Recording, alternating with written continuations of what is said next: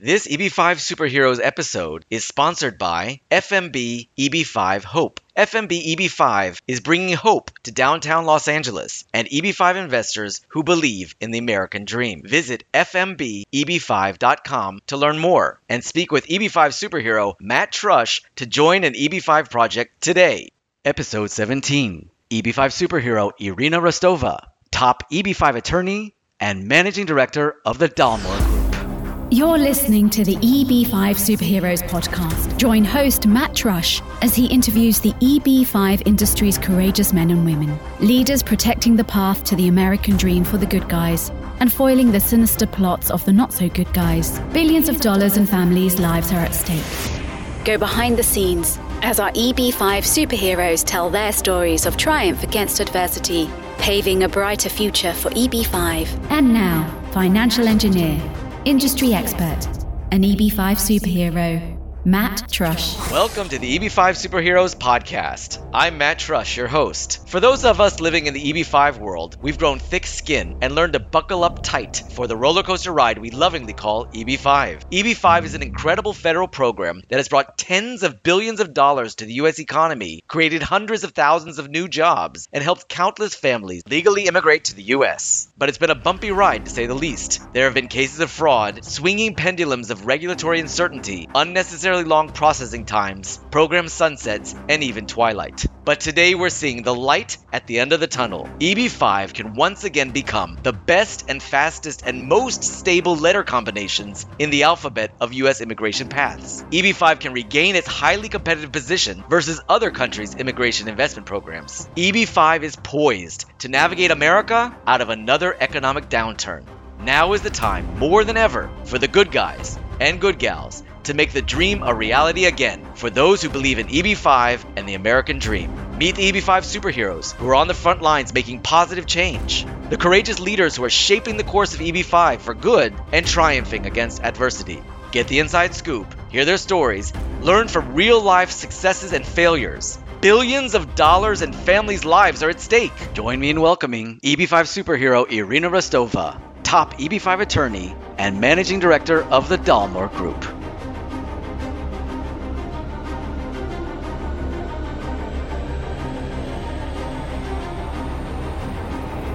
EB5 superhero Irina Rostova. Welcome to the EB5 Superheroes podcast. Thank you so much. Thanks, Matt. I'm happy to be here. Irina, I hope it's okay that I brag about you just a bit. Irina Rostova applies her extensive experience in banking and immigration law to her current work with international investors, assisting them in obtaining U.S. residency through the EB5 Immigrant Investor Program. Irina currently serves as managing director of the Dalmore Group, a FINRA registered securities brokerage firm that assists EB5 investors in the process of selecting a project. Irina is a top EB5 attorney. She's the founding partner of the Rostova Westerman Law Group, a full service immigration law firm with a focus on business and investor visas.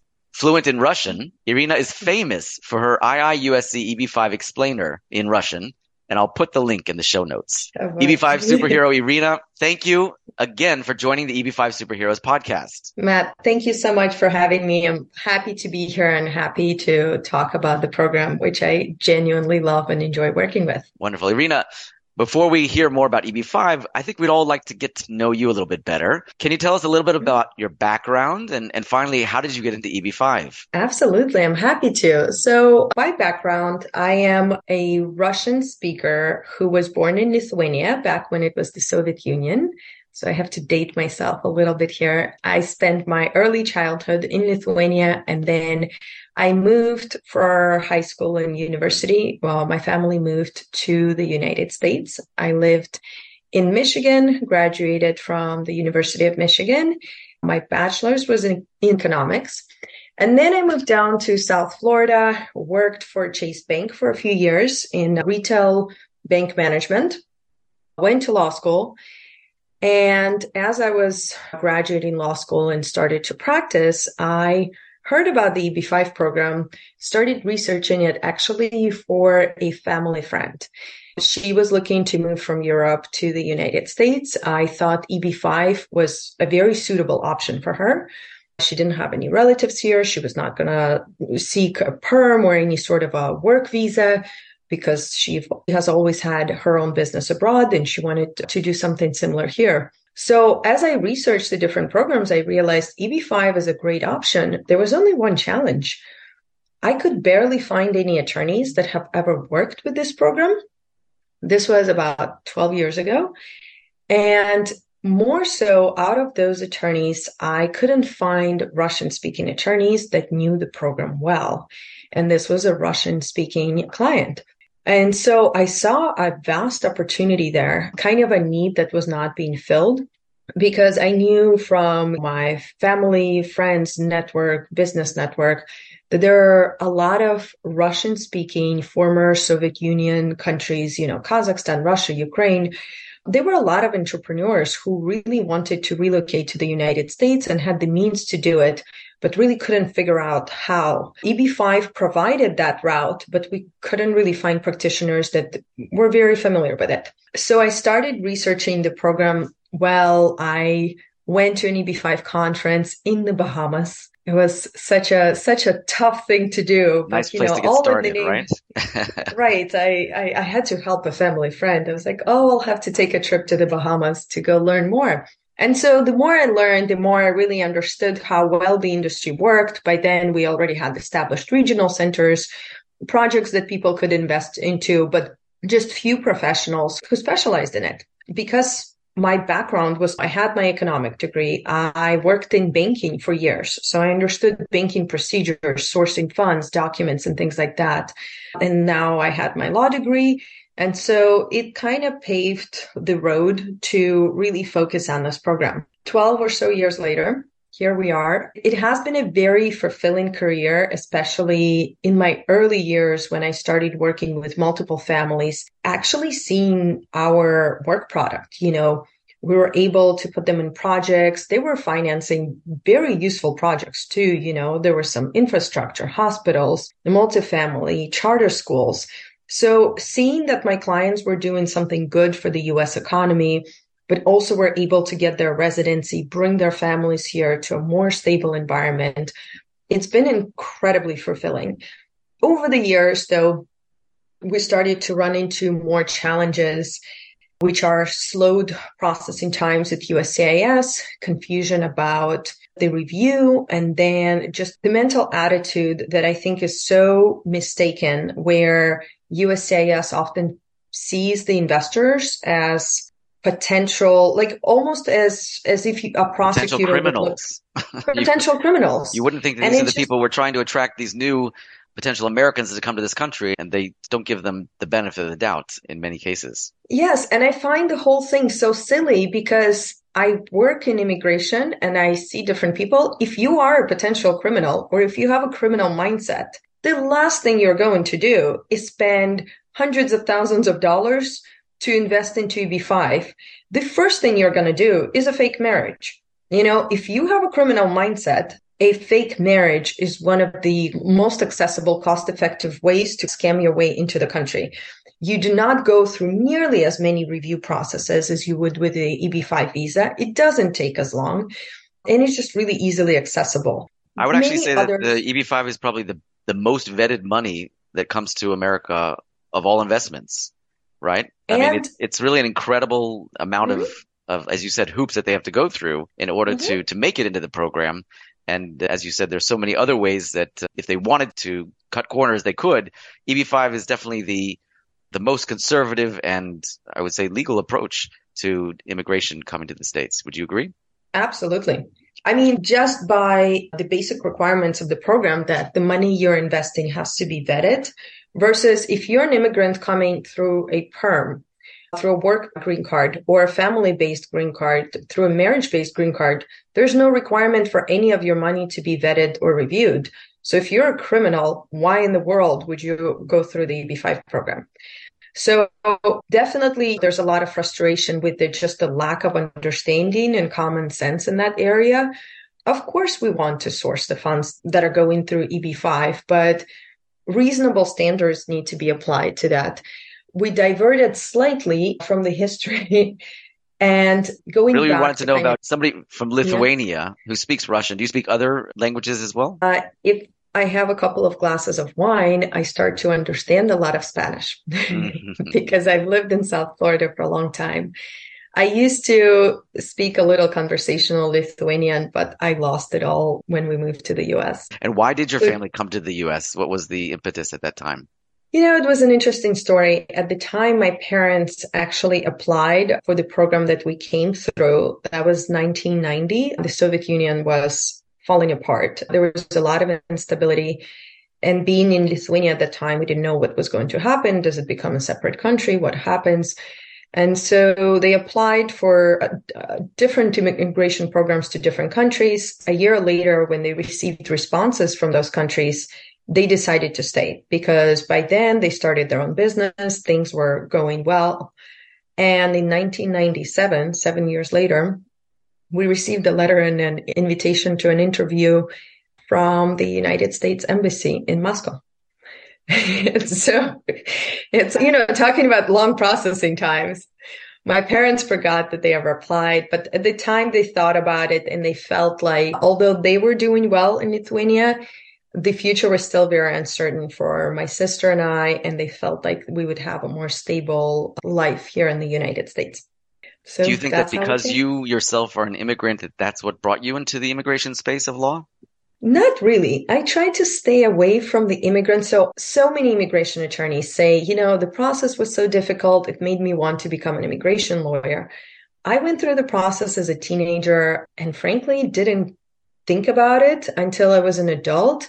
I think what brought me into the process was my later experiences, you know, my business mind and the understanding that there was a demand for people to move and the business side of this program. I really love the fact that you could do good on both sides. You know, you can really work with projects, real estate projects and development but also help people achieve a goal of relocating their family to a safer place.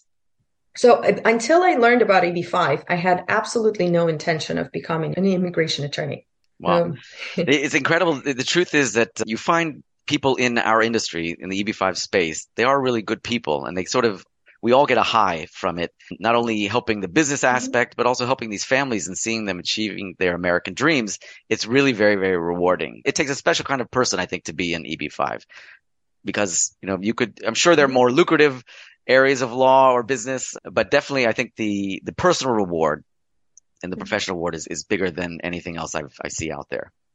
Absolutely. I think that there are, there are creative minds, there are business oriented people who really like the idea of bringing together people who have the means and people who have the knowledge and the expertise and they're creating projects and they're moving forward.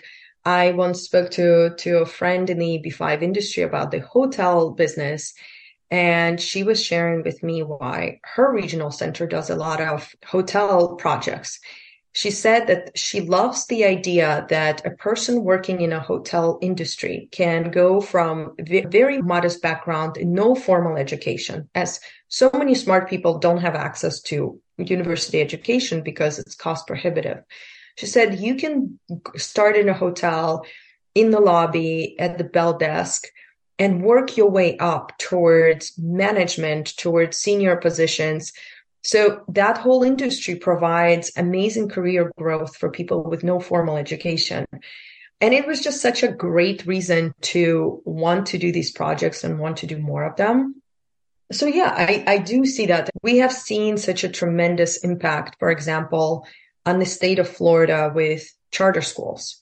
So charter schools, depending which state and the laws and, and how they operate, they have either been very successful or very unsuccessful. Florida, and this is credit to the legislators, they implemented some very strict rules. If you're operating a charter school, you have to stay at a certain level. And then EB5 financing really helped to build a lot of these schools here in Florida. And we have seen the, public school system really transform because the charter schools came into some of the worst areas, were able to provide education that was level A schools to the students where there was a high need. And it really encouraged the schools around them to compete and stay better. So we have seen Florida go, I believe we were in the country like in the 30s out of the 50 states. We're somewhere in the 30s. And now we're close to the top 10 when it comes to the public school system. You know, just Amazing. seeing a, a lot of this money transforms areas, neighborhoods, and so on. Great. You know, we are talking just before that the world was impacted by COVID and EB5 too. What do you think is the biggest positive impact of the RIA on the EB5 program? And where do we go from here? Uh, well, I think the biggest impact of generally what has happened in the last few years. Well, can I talk about a personal, something that I personally love that happened during COVID? Please. I love a lot of things. I think the whole world has been transformed. It obviously, yeah. it was very difficult on many, many people. Many lives were lost, and many people, families, and and situ- personal situations were challenged. But I think we've all gained a great deal by learning the lessons from COVID. So let's hear yours. So we, I was trying to get my clients to do Zoom calls for ages before before we went into COVID because I think it provides you everything you need in a personal meeting so you can actually see a person, you see their reaction, which is very important to build trust. But it removes all the logistical challenges, you know, the driving, the traffic. For me, I traveled always a lot because I'm constantly speaking at conferences and participating in different events. So it was harder for me to spend a lot of days physically in the office to meet my clients. Zoom allowed me to meet with them more frequently. But of course, most people are old school, especially foreign investors. They still wanted in person meetings. COVID has really transformed that for me. Now we have more flexibility. People got very comfortable with video conferences and I love it. So that, that's been a big personal kind of transformation that we, we went through. Listen, anytime there's an economic challenge, there's good and bad. Resetting industries, recessions, recessions are not bad as a fact. Recessions are a reset. If you fail to have a recession, if you artificially prevent a recession from happening, what usually happens in the economy is certain bad practices enhance even more. And when they fall through, they fall through badly. Like we've seen, you know, kind of with the housing crisis and mortgage crisis in 2008. We were due for a recession in 2000. Every 10 years, the US economy generally goes through a recession. In 2000, we were due for one. It was suppressed kind of artificially with the politicians, with the incentives and so on. And as a result, prices and prices of real estate continued to climb, which means more and more betting and mortgage systems were created in such a way that they were betting on the fact that prices were going to continue to climb. As a result, when there was a fall, there was a massive fall. So things like that can be not prevented by a recession, but exposed by a recession. But if you hold off on a recession for too long, it, it becomes worse.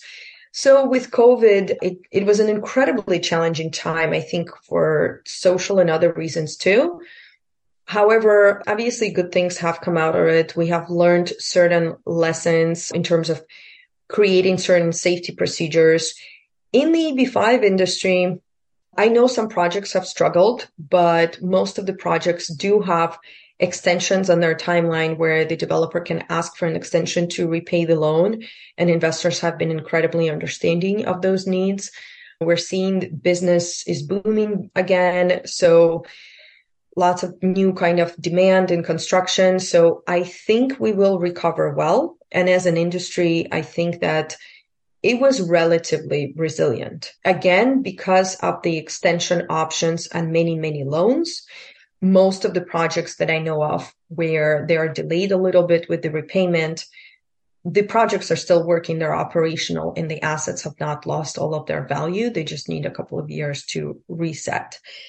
And I think that's being factored into, obviously, as new projects are being built, the types of restructuring, the type of repayment, what happens if we have another pandemic or a major global economic event.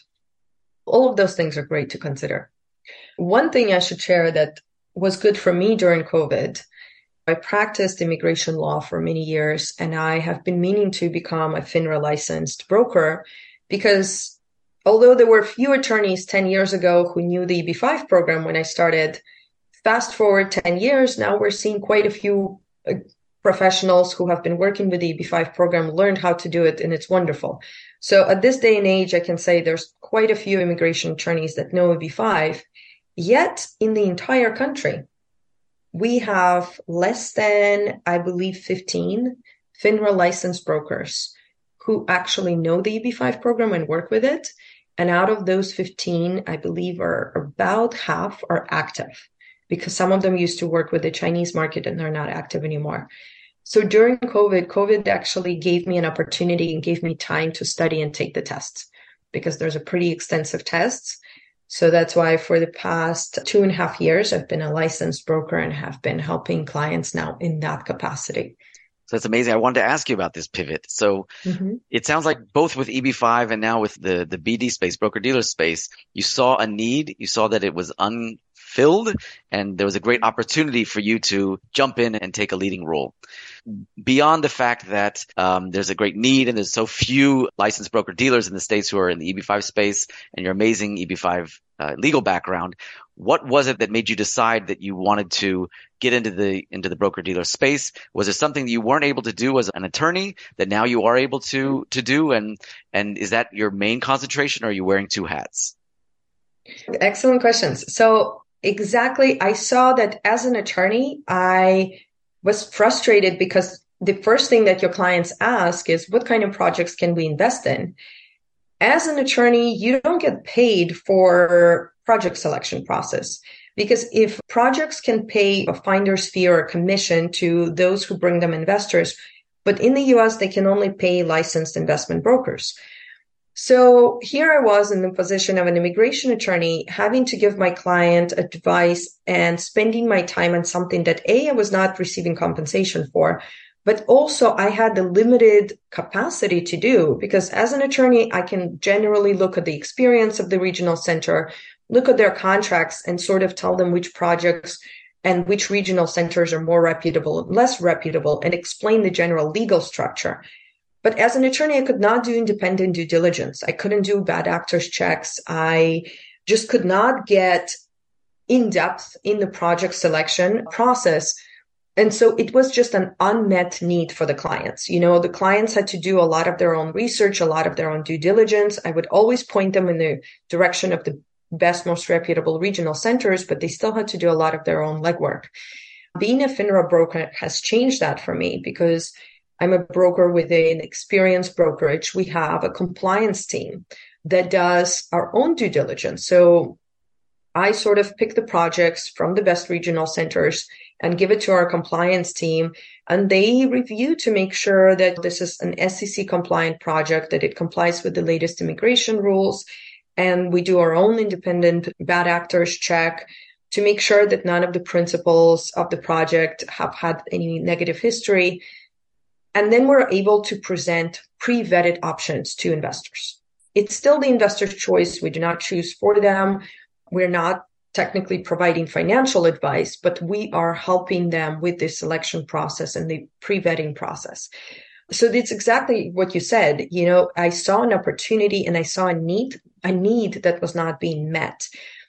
I did wear both hats for two years. Initially, I was just helping my own law firm's clients and now I actually have some very exciting news that I can share on the podcast.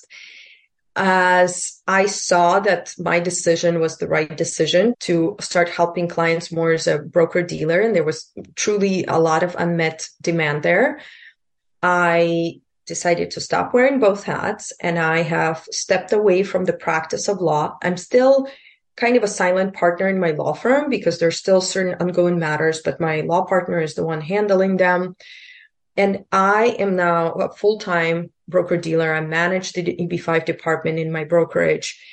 And what I also did is since I'm no longer taking EB5 clients as an immigration attorney, I decided that I wanted to share all my knowledge and actually help other immigration attorneys be better.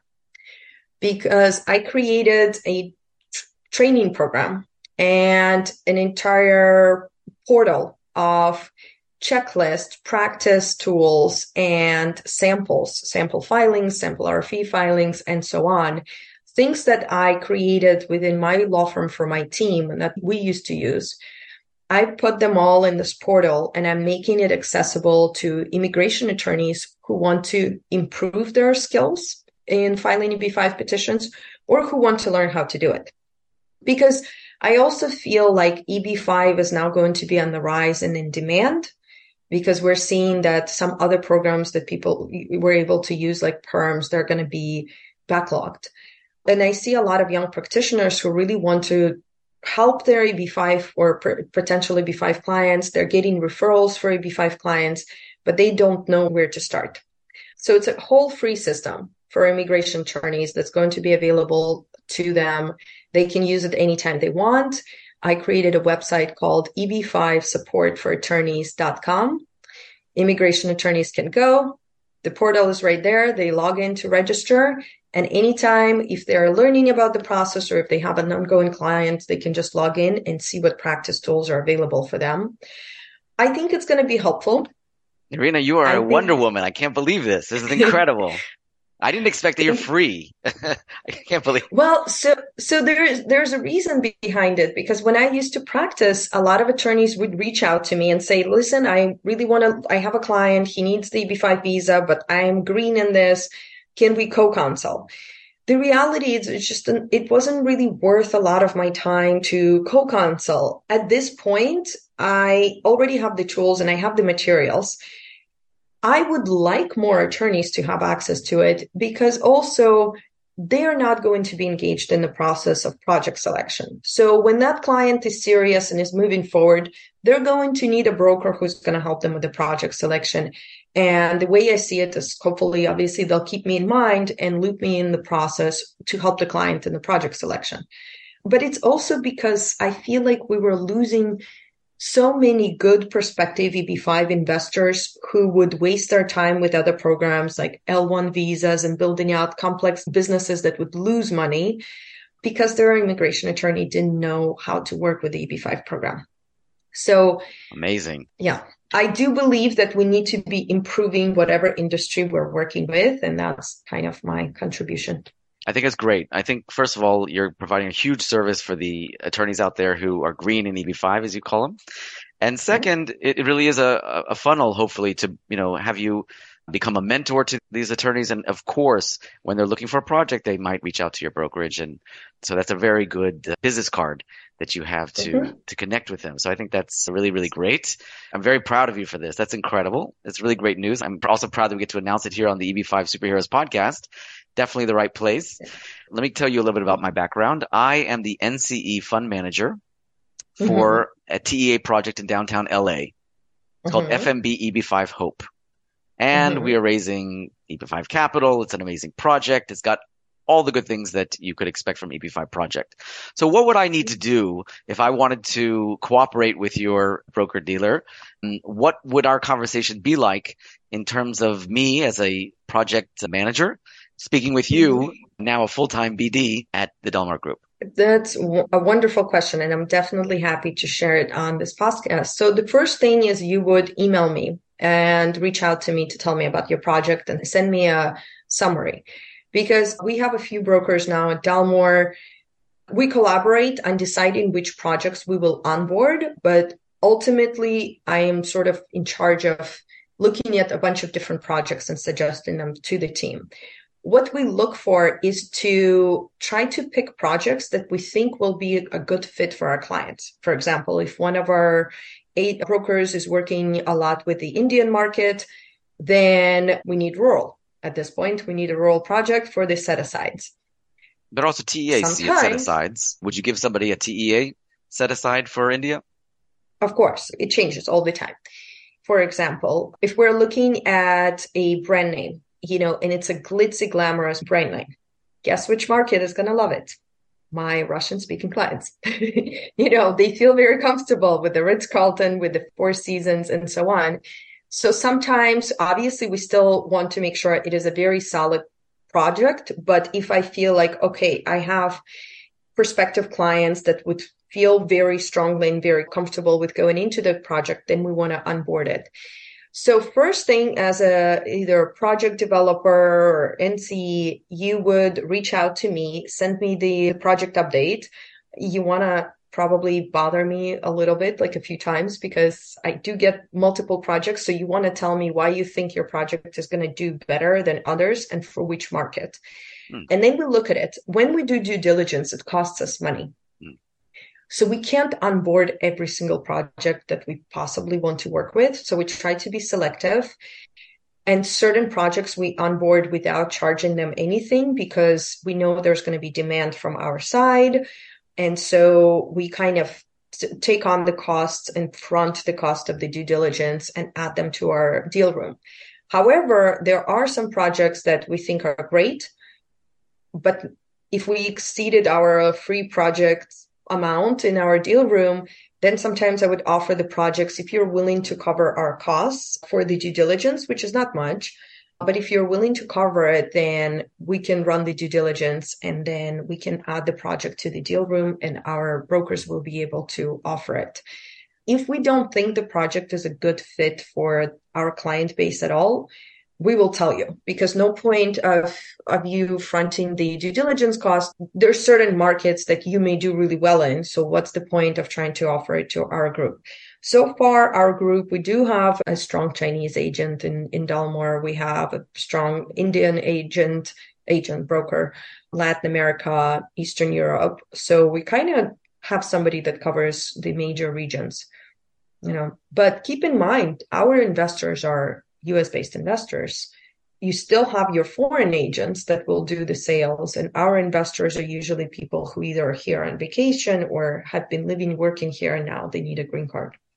That's very interesting. So your clients are US based clients. And of course, these are Reg D clients, but you mm-hmm. don't see your investors literally in former Soviet Union countries that these Reg S's may also be your clients? Some of them are. So we definitely have, we definitely have both but I anticipate, and that's part of my shift towards this role from being an attorney is I will anticipate that more and more of them will be Reg D clients because even my clients who are from the Soviet Union, the ones that tend to decide to do EB5, they tend to come to Miami and visit a lot. And then their kids become students here or they have an apartment here. And a lot of them are here for prolonged stays either on tourist or student visas when they're making the decision and making the investment. I used to see in the beginning of my career more of them signing documents from Kazakhstan or from Russia or from Nigeria directly. I am now seeing more and more of them signing the documents while they're here in the US. Right. And same very, with the Latin American clients. If, the Latin if, American ones used mm-hmm. to be all Reg S, more and more seeing Reg D it's reasonable if you're going to invest such a large figure in a project for your family. You want to come kick the tires. You're definitely going to come take a look if it's at all possible. In some situations it isn't, but in many, many instances they can get on a plane and come take a look at the projects wherever they may be. Mm-hmm. We're also seeing, I think a lot of people are kicking the tires on the country as a whole. I'm seeing so many people saying, before I even think about immigrating, let me stay in Miami for four months. Let me go to Seattle. Let me send my son to university and see if he likes it the first year. So once they start having longer visits and they get a feel for the environment, then it's easier for them to make a decision about the permanent stay. Amazing. And we mentioned the glitz for the Russians and maybe rural for the Indians, but what do you think of the other parameters that make a, a great project that people will be looking for? Maybe it's market based. Everyone has different interests, but what is it that you're looking for specifically if you say this is a project that we're even gonna we're not gonna ask for anything up front it's such a good project. We know it's gonna sell like hotcakes. What does a project mm-hmm. like that look like? So for me the security of the investment is incredibly important. We don't see this often but we occasionally see a project where the eb5 loan is in the first lien position. So a senior loan on an asset obviously and not a super not a super risky asset. If it's a senior loan on a mine, not so safe. But we're talking about a standardized, you know, commercial building, apartments, and so on. Obviously, we always want to see the developer in their history, that this is a solid developer. The regional center in their history. Because if the regional center has a great history, they have a great team, a great legal team, then I know the immigration process is going to go as well as it can. You know, not to say USCIS will still create surprises for us and we have to pivot, but it's as well as the process can go because we never want to put a client in a amazing project where the developer is this massive developer that everybody knows, but they open their own regional center.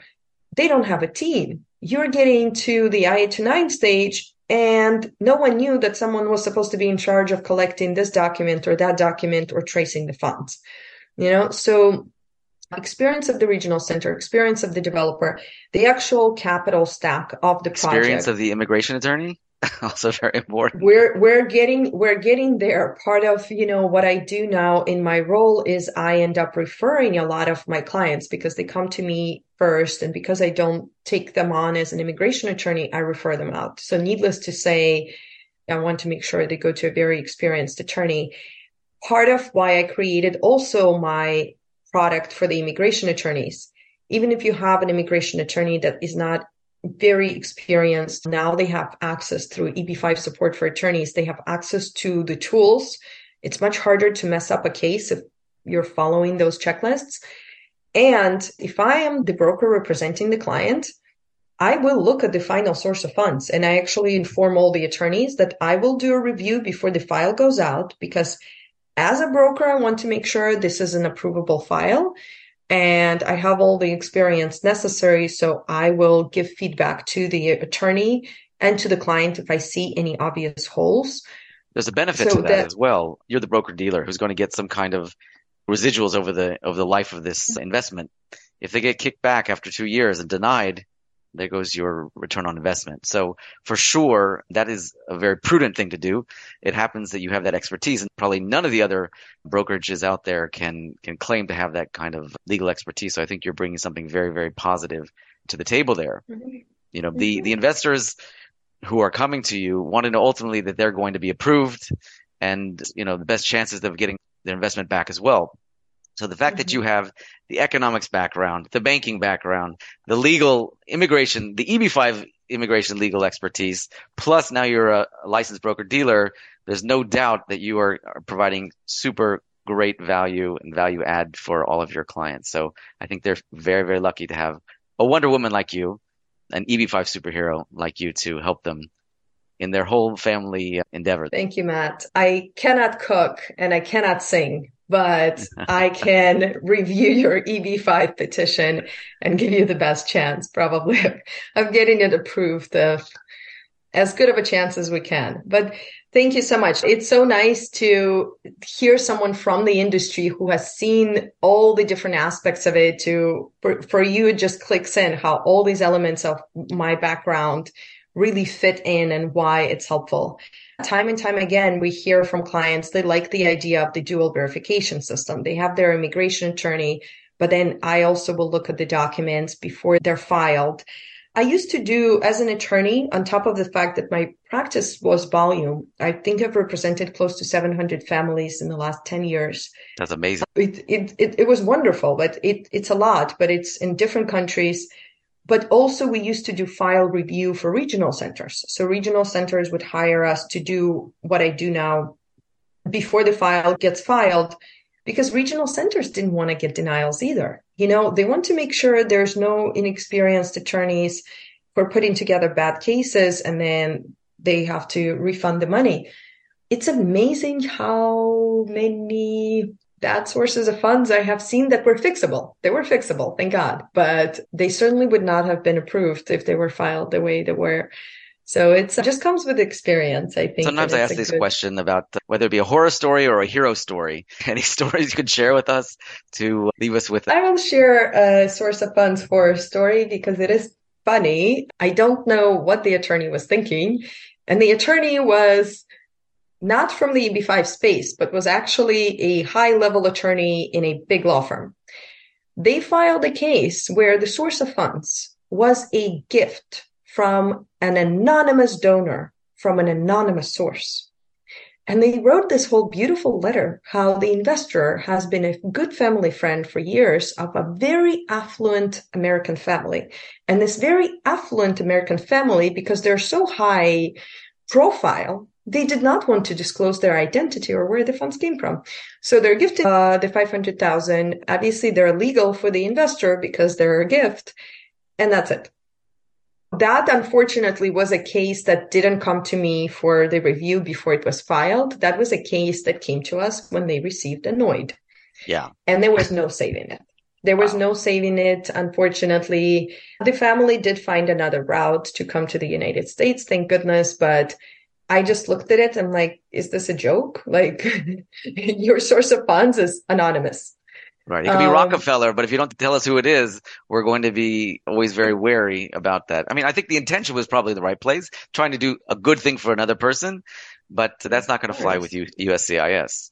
The attorney should have told the clients, you cannot make an anonymous gift from an anonymous person because that's just not the, the requirements of the program. So I feel like their attorney should have advised them differently, but that being said, I think we have seen generally, I think most attorneys are are getting a better sense of what they need to do. I'm very pleased with a lot of foreign agents. Some of the foreign agents, maybe because they've done it so much, or maybe they have the foreign attorney mentality, they get into the nitty gritty of all the sources of funds. And so overall, again, still statistically speaking, the program is doing really well and has a really high chance of approval. So using the right professionals, taking it very seriously is important.